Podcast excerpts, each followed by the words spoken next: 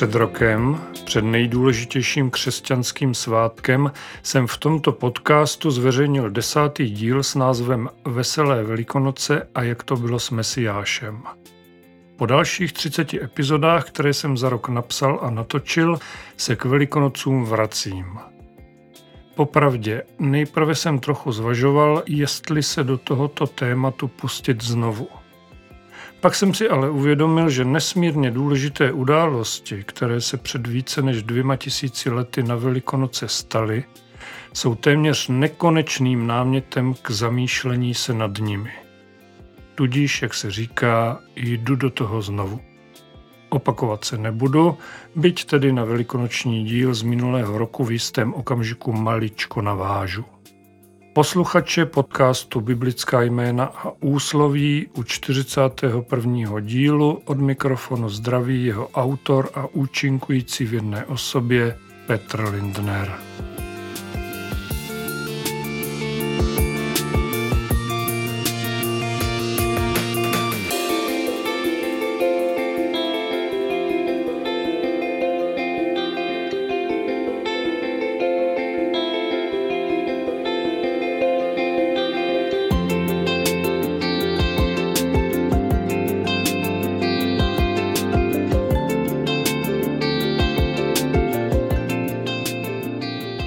Tento podcast je určený nejen křesťanům, kteří mají Bibli v malíčku, ale také lidem, kteří svou víru teprve hledají, v křesťanských vodách se nesměle učí plavat, ale třeba i těm posluchačům nebo čtenářům, kteří se označují za ateisty, avšak beznadějnými pohany ani tak nejsou, jak jsem o tom mluvil v prvním pilotním dílu podcastu Biblická jména a úsloví. Z toho důvodu vám nyní, ještě než navážu na loňský díl, ve zkratce svými slovy povím velikonoční příběh. Stalo se to před zmíněnými více než dvěma tisíci lety. Ježíš Kristus, člověk a boží syn v jedné osobě, se svými dvanácti učedníky a několika dalšími příznivci, mezi nimiž nechyběly ani ženy, Zrovna třeba Marii Magdalénu budete určitě znát. Natočil jsem o ní druhou část epizody s názvem Marie Magdalénu pak nevýjímaje. Tak tato družina chodila krajinou dnešního Izraele, aby šířila evangelium. Dobrou zprávu o tom, že Ježíš je mesiáš, spasitel, zachránce tohoto světa, který tak říkajíc nastolí nový pořádek. Omlouvám se za zjednodušení, ale řekl jsem, že to vezmu zkratkou. To se nelíbilo tehdejší židovské náboženské elitě, která důsledně trvala a vlastně trvá dodnes na Mojžíšových přikázáních starého zákona. Ježíš jim sice trpělivě vysvětloval, že nic z toho měnit nechce, ale protože se zároveň prohlašovala za božího syna, což už bylo jaksi navíc a pro tehdejší establishment naprosto nepřijatelné, nemilost farizejů a dalších náboženských vůdců se postupně změnila v čirou nenávist a zvrhlou touhu jej zabít. V té době byl Izrael součástí přesněji v područí, zkrátka pod kuratelou římské říše, která zde logicky také zajišťovala vymahatelnost práva. Židovští náboženští vůdci tedy sami Ježíše potrestat nemohli, nicméně navlékli to tak, aby se jim byl nucený zabývat římský prefekt Pilát Ponský. Ten Ježíše, dlužno dodat nikoliv bez zdráhání, nakonec nechal ukřižovat. To se stalo v den, který dnes oslavujeme jako Velký pátek. Ve druhé části dílu tohoto podcastu s názvem Josef jsem mimo jiné vyprávěl o Josefu z Arimatie, který si u Piláta vyprosil Ježíšovo tělo, aby ho společně s Nikodémem pohřbili do Josefovy hrobky. Mimochodem, oba tito muži byli paradoxně členy židovské velerady, která Ježíše vydala Pilátovi k ukřižování. Dlužno však dodat, že s Ježíšovým učením sympatizovali, byť tedy tajně, aby se to jejich kolegové nedomákli. Třetí den po ukřižování však Ježíšovo tělo z hrobky zmizelo. Marie Magdaléna a další ženy z Ježíšovy družiny chtěli podle tehdejších zvyklostí jeho tělo pomazat vonými mastmi a zabalit do plátna, ale našli kámen u vchodu do hrobky odvalený a uvnitř jen Ježíšovo zakrvácené roucho. Když to utíkali říct učedníkům, potkal Ježíše, kterého Marie Magdaléna nejprve považovala za zahradníka a ptala se ho, jestli neví, kam odnesli tělo jejího pána. Z šokující noviny o tom, že Ježíš zmizel, se rázem stala ještě mnohem významnější zpráva, sdělující, že Ježíš vstal z mrtvých, Ježíš žije. Mesiáš se pak ještě potkal se svými učedníky Odsud mimo jiné pochází také úsloví o nevěřícím Tomáši, o kterém jsem povídal v epizodě Nevěřící nebo spíše pochybující Tomáš. No a po pár dnech byl Ježíš vzat do nebe k Otci Stvořiteli, čímž zkrácený scénář velikonočního příběhu končí.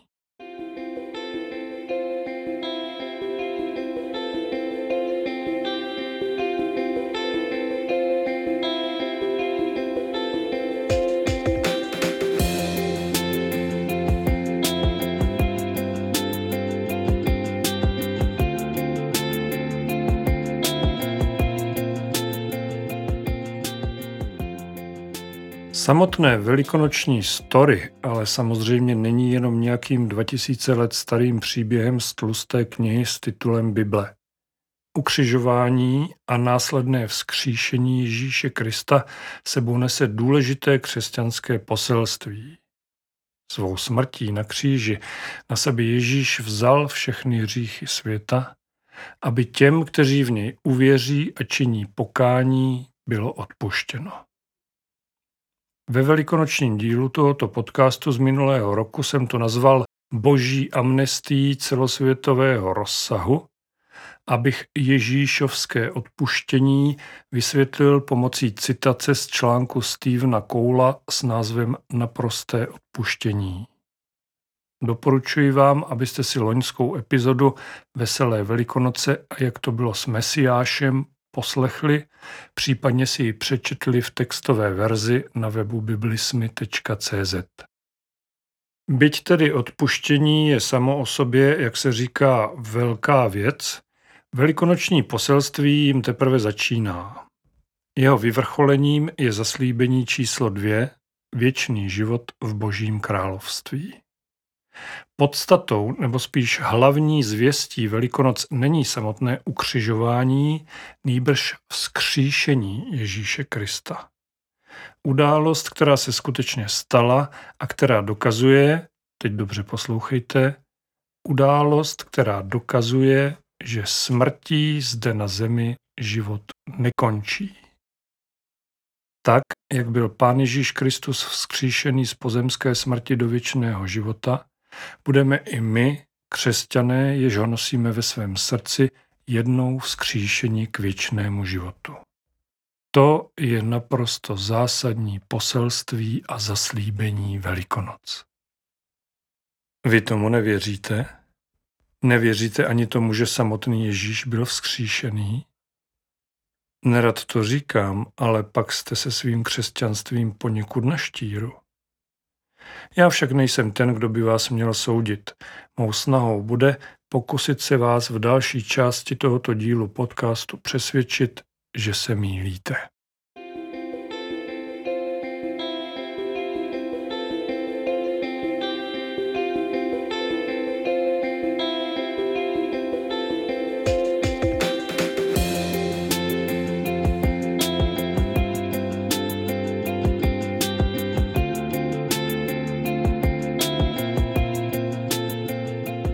Na začátku tohoto dílu jsem řekl, že na velikonoční epizodu z minulého roku lehce navážu a ten okamžik nastal právě teď. Také jsem slíbil, že se nebudu opakovat, nicméně z loňského dílu si nyní vypůjčím krátkou citaci z knihy Překvapivá naděje od předního křesťanského teologa současnosti N.T. Wrighta. Nebudu tedy opakovat svá slova, ale slova povolanějšího.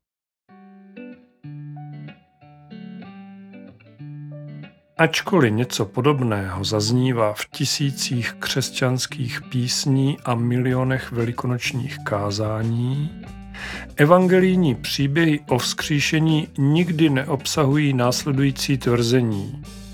Ježíš vstal z mrtvých, proto existuje posmrtný život. Natož pak Ježíš vstal z mrtvých a proto i my vstaneme z mrtvých po krátkém spánku smrti. Nic takového. Velikonoce znamenají něco pro tento svět, nikoli pro onen. Ježíš vstal z mrtvých, proto je Mesiáš, proto je pravým pánem tohoto světa. Ježíš vstal z mrtvých, proto začalo nové stvoření a my, jeho následovníci, máme určitý úkol. Ježíš vstal z mrtvých, proto musíme jednat jako jeho velvyslanci a vyhlašovat jeho vládu celému světu, aby jeho království bylo na zemi, jako je v nebi. N.T. Wright říká, že boží království začíná už v našem současném životě. Boží království nebude nastoleno teprve až s druhým Ježíšovým příchodem. Ono už je tady. Začalo po Ježíšově vzkříšení. Už nyní prožíváme život v Božím království. Já si to myslím úplně stejně. Ostatně už jsem o tom v podcastu Biblická jména a úsloví několikrát mluvil. Proč jsme o tom? Dlužno dodat, že nejen já a N.T. Wright, ale mnoho dalších lidí tak přesvědčeni. Zkusme si položit otázku obráceně. Jaké by to bylo, kdyby tomu tak nebylo? Kdybychom jako zapřisáhlí ateisté připustili, že vzkříšení neexistuje, že po smrti člověk jednoduše zanikne. Nic. Konec. Definitivní záhuba. Co si pak počít s životem před takovou smrtí? S beznadějným životem? Hromadit majetek? Škudlit? Vydělávat peníze nebo snad nedej bože podvádět a krást? Proč, když umřu a nic z toho mi k ničemu nebude? Že to odkážu svým dětem, i ty, ať to zní jakkoliv morbidně, umřou. A jejich děti také. Dobrá, budu se tedy bavit. Ubavím se k smrti. Celý život prožiju v radovánkách. Ani to si však do toho ničeho po ateistické smrti nevezmu. Je to začarovaný kruh, z něhož není úniku. má jednou život definitivně skončit, jaký je jeho smysl? Nad tím se zamýšlel už dávno před námi král Šalomoun, který měl všechno, na co si vzpomněl, zažil všechno, co chtěl zažít a přesto prohlásil marnost nad marnost, všechno je marnost aby jakožto kazatel na konci stejnojmené starozákonní knihy napsal. Slovo na závěr všeho, co bylo řečeno. Boha se boj a jeho příkazy zachovávej, protože toto se týká každého člověka. Vždyť Bůh každé dílo přivede na soud se vším, co je skryto, ať dobrým nebo zlým.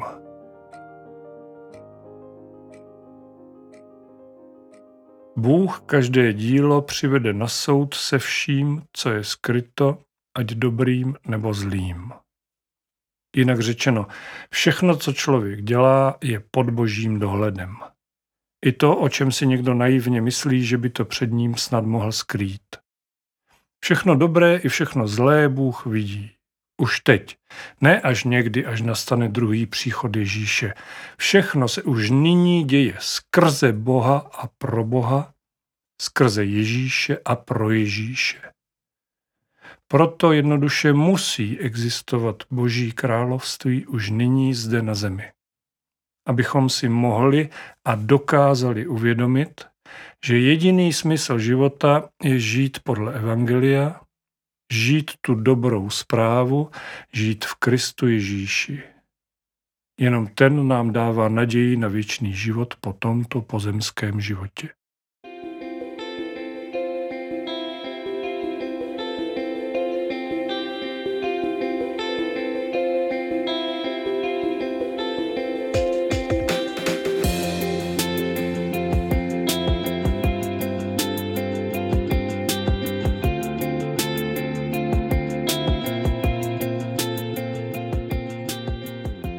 Sice nevím, zda jsem ty největší skeptiky vzkříšení výkladem předchozí části této epizody podcastu Biblická jména a úsloví alespoň trochu lidově řečeno nahlodal v jejich přesvědčení, každopádně půjdu ve svém výkladu dál. Spousta lidí může uvažovat nějak takto. No dobře, řekněme, že až umřu, budu vzkříšený. Jenže kdy? Kdy umřu a kdy znovu přijde Ježíš na zemi, aby mě oživil do věčného života? Jak mám žít v takové nevědomosti? Není to trochu nesmyslný život? Čekat na něco, co nevím, kdy nastane? To si můžu rovnou sednout do křesla, dát si nohy na stůl a čekat. A čekat a čekat. Ne, není to vůbec nesmyslný život, stejně jako je cestné dát si nohy na stůl a čekat. Je pravda, že nikdo neví, jak dlouho bude na tomto světě žít a nikdo také neví, kdy nastane druhý příchod Ježíše. Tak je to ale spravedlivé. Ano, spravedlivé. Je to jistota, kterou nikdo nikdy nikomu nevezme. Dokonce bych se nebál nazvat to milosrdenstvím. Teď si možná myslíte, že si z vás dělám šouvky. Nikoliv. Myslím to vážně. Ptáte se tedy, co je to za jistotu vědět, kdy umřu, potažmo co je na tom milosrdného? Omlouvám se, ale ještě jednou otočím i tuto otázku. Kdybyste věděli, kdy umřete, znali byste přesný datum své smrti, jak byste se chovali ve svém životě? No, jen popusťte úzdu své fantazii. Zkusím nastínit takový malý apokalyptický sci-fi film. Začínal by radostně. V začátcích by to totiž byla ještě pohoda. Svědomím, že máte před sebou ještě x desítek let života, by to byla legrace. Ovšem, jak by se postupně a neúprosně přibližoval váš známý konec, život by se postupně stával nesnesitelným. Věřím tomu, že mnozí by se zbláznili ještě před očekávanou smrtí Jiní by se upili nebo podlehli jiným drogám, další by se, jak už jsem říkal, ubavili k předčasné smrti a tak dále a tak dále. Mnozí by se dokonce možná dopustili největšího paradoxu, ze zoufalství z blížícího se konce by spáchali sebevraždu ještě před oním jim známým datem smrti. Nakonec by se té své naplánované smrti nedožil vůbec nikdo. A nikdo by si ani nevzpomněl, že ho čeká zaslíbení věčného života. A pokud by si snad vzpomněl, přestal by tomu v zoufalství zblížící se známé smrti úplně věřit. Dobře, trochu přeháním. Určitě by se našly výjimky. Našli by se lidé, kteří by tuto, neumím to označit jinak než utopii, brali s křesťanskou pokorou. Můžete mě označit za skeptika, ale i přesto si myslím, že takových lidí by bylo zoufale málo. Znát délku svého života je zkrátka absolutní nesmysl. Proč to ale tak dlouze rozvádím? Protože to je další důvod k tomu, abychom se snažili budovat Boží království zde na zemi a abychom se snažili podobat se našemu Pánu Ježíši Kristu abychom měli smysl života? Nebo si myslíte, že pokud by někdo znal datum své smrti, obtěžoval by se s něčím takovým? Odpovím si sám, ne. Myslel by jen a pouze na sebe. Na svůj přesně stanovený čas. Na využití svého času pro sebe. Jenže tato v úvozovkách filozofie je v absolutním protikladu ke křesťanství. Bohužel je třeba dodat, že mnozí lidé se tak chovají, i když nevědí, jak dlouhé budou jejich dny. Ale to je námět na jiný díl podcastu. My se pojďme vrátit k našemu tématu a vzít si na pomoc Bibli. Ukřižování a vzkříšení Ježíše popisují všechna čtyři evangelia, ale pouze v posledním Janově spisu se nachází závěrečná část, kterou v Matoušově, Markově a Lukášově evangeliu nenajdete. 21. kapitola Jana pojednává o tom, jak se Ježíš před svým na nebe vzetím setkal se svými učedníky u Galilejského jezera při lovení ryb. Poté se třikrát zeptal apoštola Petra, zdali ho miluje, aby ho následně pověřil pasením svých ovcí, čili v podstatě ho stanovil jakousi hlavou nově vznikající křesťanské církve. Nakonec mu však tak trochu vynadal slovy, co je ti potom, když se ho Petr ptal, co bude s Janem. Pojďme si tuto závěrečnou část přečíst.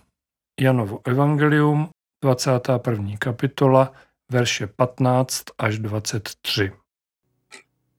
Rozhovor s Petrem Když posnídali, řekl Ježíš Šimonu Petrovi. Šimone Janův, miluješ mne více než ti to? Odpověděl mu, ano pane, ty víš, že tě mám rád. Řekl mu, pas mé beránky. Řekl mu opět po druhé, Šimone Janův, miluješ mne? Odpověděl mu, ano pane, ty víš, že tě mám rád. Řekl mu, pas mé ovce. Řekl mu po třetí, Šimone Janův, máš mě rád? Petr se zarmoutil, že mu po třetí řekl, máš mě rád? A odpověděl mu, pane, ty víš všechno, ty víš, že tě mám rád. Ježíš mu řekl, pas mé ovce.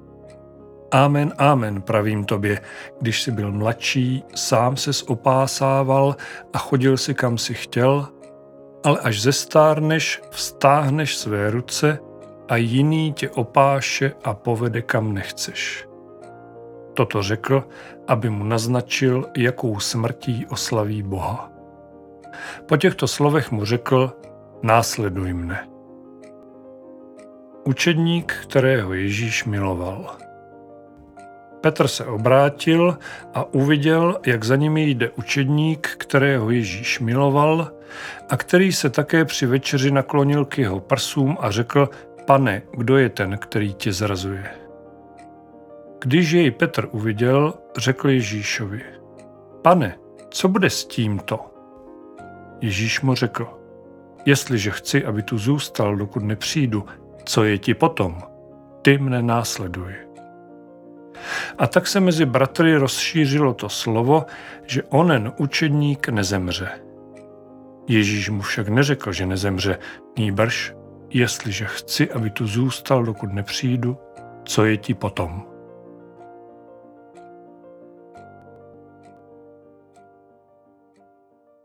Učedníkem, kterého Ježíš miloval, je myšlený právě pisatel čtvrtého evangelia Jan. Ostatně mluvil jsem o tom v epizodě tohoto podcastu s názvem Jan, evangelista slova, světla a ducha pravdy. Petrovi v zápětí po tom, co mu Ježíš řekl následuj mne, tedy jinými slovy jdi a šiř evangelium po celém světě, z ničeho nic sklouzne pohled na Jana a zvědavě se Ježíše ptá, co s ním bude. Jako by říkal, ten tu s náma taky zůstává, je to tvůj nejoblíbenější, nevezmeš si ho sebou k Bohu Otci? Ježíš odpovídá přesně v duchu své boží svrchovanosti. Jestliže chci, aby tu zůstal, dokud nepřijdu, co je ti potom? Ty mne následuj. Dnes bychom řekli, potom ti nic není, kamaráde, dělej to, co jsem ti dal za úkol.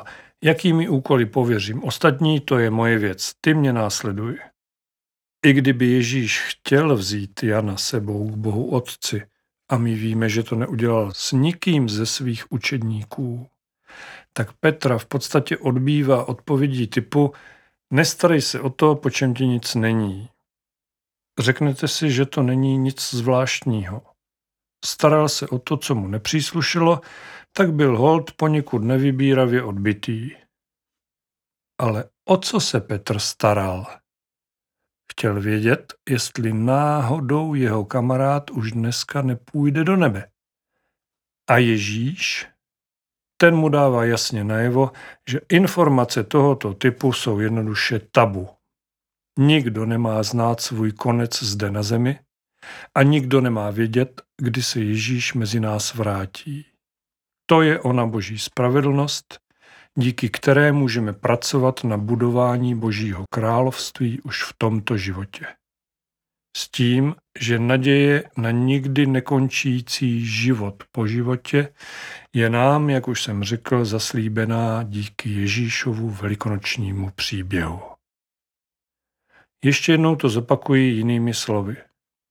Budovat Boží království je třeba díky Ježíšovým velikonočním zaslíbením už v tomto životě. Nikoliv sedět s nohama na stole a čekat, kdy se Ježíš uráčí si pro mě přijít, aby mě vzal sebou do toho v úvozovkách správného božího království, do nebíčka, kde mi budou lítat pečení holuby do huby. Tak to vážně nefunguje.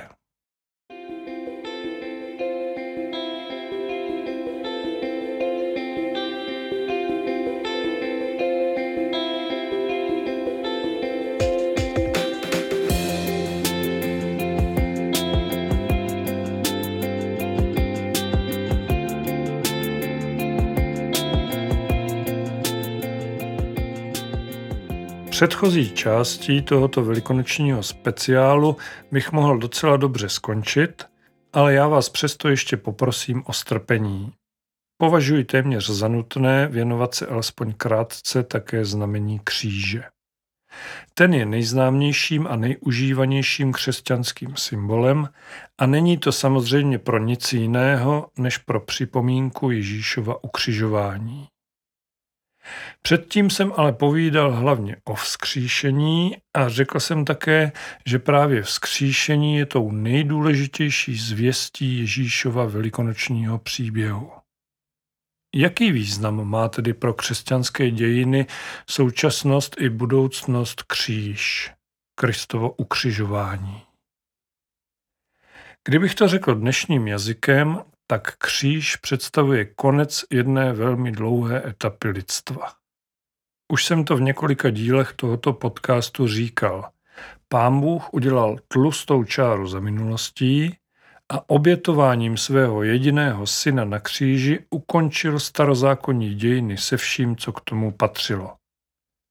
Poslední vykupitelská oběť a dál už jen evangelium, dobrá zpráva, láska a milosrdenství. Otevřete-li si Bibli na stránkách 27. kapitoly Matoušova Evangelia, kde je ve druhé polovině popisováno ukřižování Ježíše, pak ve verších 51 až 56 můžete číst toto. Ale opona svatyně se roztrhla vedví od zhora až dolů a země se zatřásla a skály se roztrhly a hroby se otevřely a mnohá těla zesnulých svatých byla vzkříšena, když vyšli z hrobů po jeho vzkříšení, vstoupili do svatého města a ukázali se mnohým. Když setník a ti, kdo s ním střežili Ježíše, uviděli zemětřesení a to, co se stalo, velmi se ulekli a řekli, opravdu to byl boží syn. Bylo tam mnoho žen, dívajících se zdaleka, které se vydali za Ježíšem z Galileje a sloužili mu. Mezi nimi byla Marie Magdalská, Marie, matka Jakubova a Josefova a matka synů Zebedeových.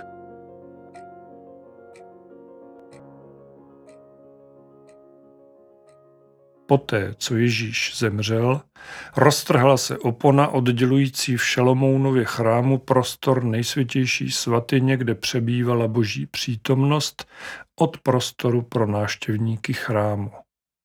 Bůh vstoupil mezi všechny lidi. Poslední obětí již byl sám pán Ježíš, zároveň pozbyli významu starozákonní obětní pravidla. Přeneseném smyslu slova to byl právě Ježíšův kříž, který roztrhl chrámovou oponu, aby tato překážka mezi lidmi a Bohem už nikdy nebyla obnovená. Ostatně o 70 let později byl Jeruzalém Římany vypálený a srovnaný se zemí a z chrámu zůstala pouze jeho západní zeď, kterou dnes známe jako zeď nářků. Kříž tedy představuje konec starého, vzkříšení Ježíše počátek nového. Mimochodem, už jen to, že novodobé dějiny, nebo chcete-li křesťanský kalendář, začíná právě po Kristu, svědčí o mnohém. V tuto chvíli se mi chce trochu povzdechnout, že nemáme také pro vzkříšení nějaký symbol, který bychom mohli nosit třeba na krku jako křížek. Ale víra v Ježíše je o postavení srdce, nikoliv o symbolech či ozdobách, tak mě to vlastně ani mrzet nemusí. Nakonec ještě malá vsuvka. Vnímaví posluchači nebo čtenáři si teď možná kladou otázku. Když v pátek Ježíš zemřel a pak vstal z mrtvých, co se dělo v těch dnech mezi tím? Na to nám Bible odpověď nedává, já se ale pokusím vyslovit svou domněnku. Matouš popisuje situaci po smrti Ježíše, nutno doplnit, že jako jediný z evangelistů až skoro apokalypticky. Země se zatřásla a skály se roztrhly a hroby se otevřely a mnohá těla zesnulých svatých byla vzkříšena. Když vyšli z hrobů po jeho vzkříšení, vstoupili do svatého města a ukázali se mnohým. Scéna jako z Bčkového hororu, chce se mi říct, a zároveň se ptát, jak to, že už nyní se otevřely hroby a zesnulí svatí byli vzkříšeni? Věrný svému zvyku nekomentovat to, co neumím vysvětlit a ctít, že Bible má svá tajemství, nechávám tyto podivné okolnosti bez povšimnutí. Jsem ale přesvědčený, že potom nastalo ticho. Mrazivé ticho. Všichni viděli, co se stalo, Mnozí pochopili, že židé skutečně nechali zabít božího syna a nikdo nevěděl, co bude dál. Ti, kteří znali starý zákon, očekávali biblickou pohromu, již se Bůh bude mstít Jeruzalému za smrt jeho syna. Lidé chodili jako ve snách, ženy plakali, muži se ustrašeně ohlíželi na každém kroku, ostatně sami Ježíšovi učedníci se skrývali někde v domě. Dva dlouhé dny, jako by se zastavil život. Aby se pak rozlehl ulicemi města křik Marie Magdalény a jejich přítelkyň. Ježíš žije, vstal z mrtvých a je mezi námi. Přesýpací hodiny dějin se otočily a do prázdné spodní baňky začala padat první nová zrnka písku.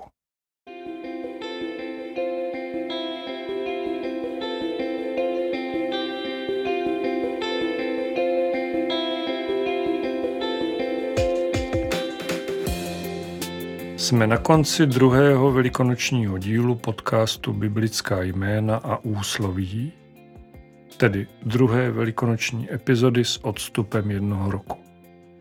Až nyní jsem si uvědomil, že tento díl je hodně subjektivní. Říkám zde to, čemu věřím. I když to vlastně říkám v každém svém povídání. Zde je však více mých myšlenek na úkor citací z Bible, tak snad se za to na mě nebudete zlobit.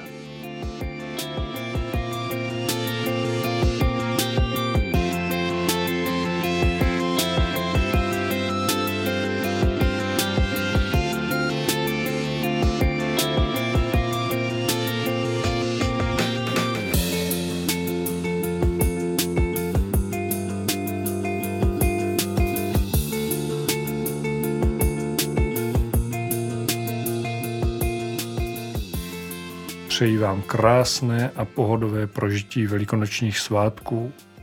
Nejen kvůli tomu, že budeme mít čtyři dny volna, ale hlavně proto, že máme možnost se zastavit a uvědomit si tu nesmírnou důležitost křesťanské velikonoční zvěsti. Ten velikonoční zázrak a boží dar nezměřitelné ceny pro všechny, kteří nosí Ježíše Krista ve svém srdci. Mějte se moc pěkně, buďte požehnaní a buďte s Bohem.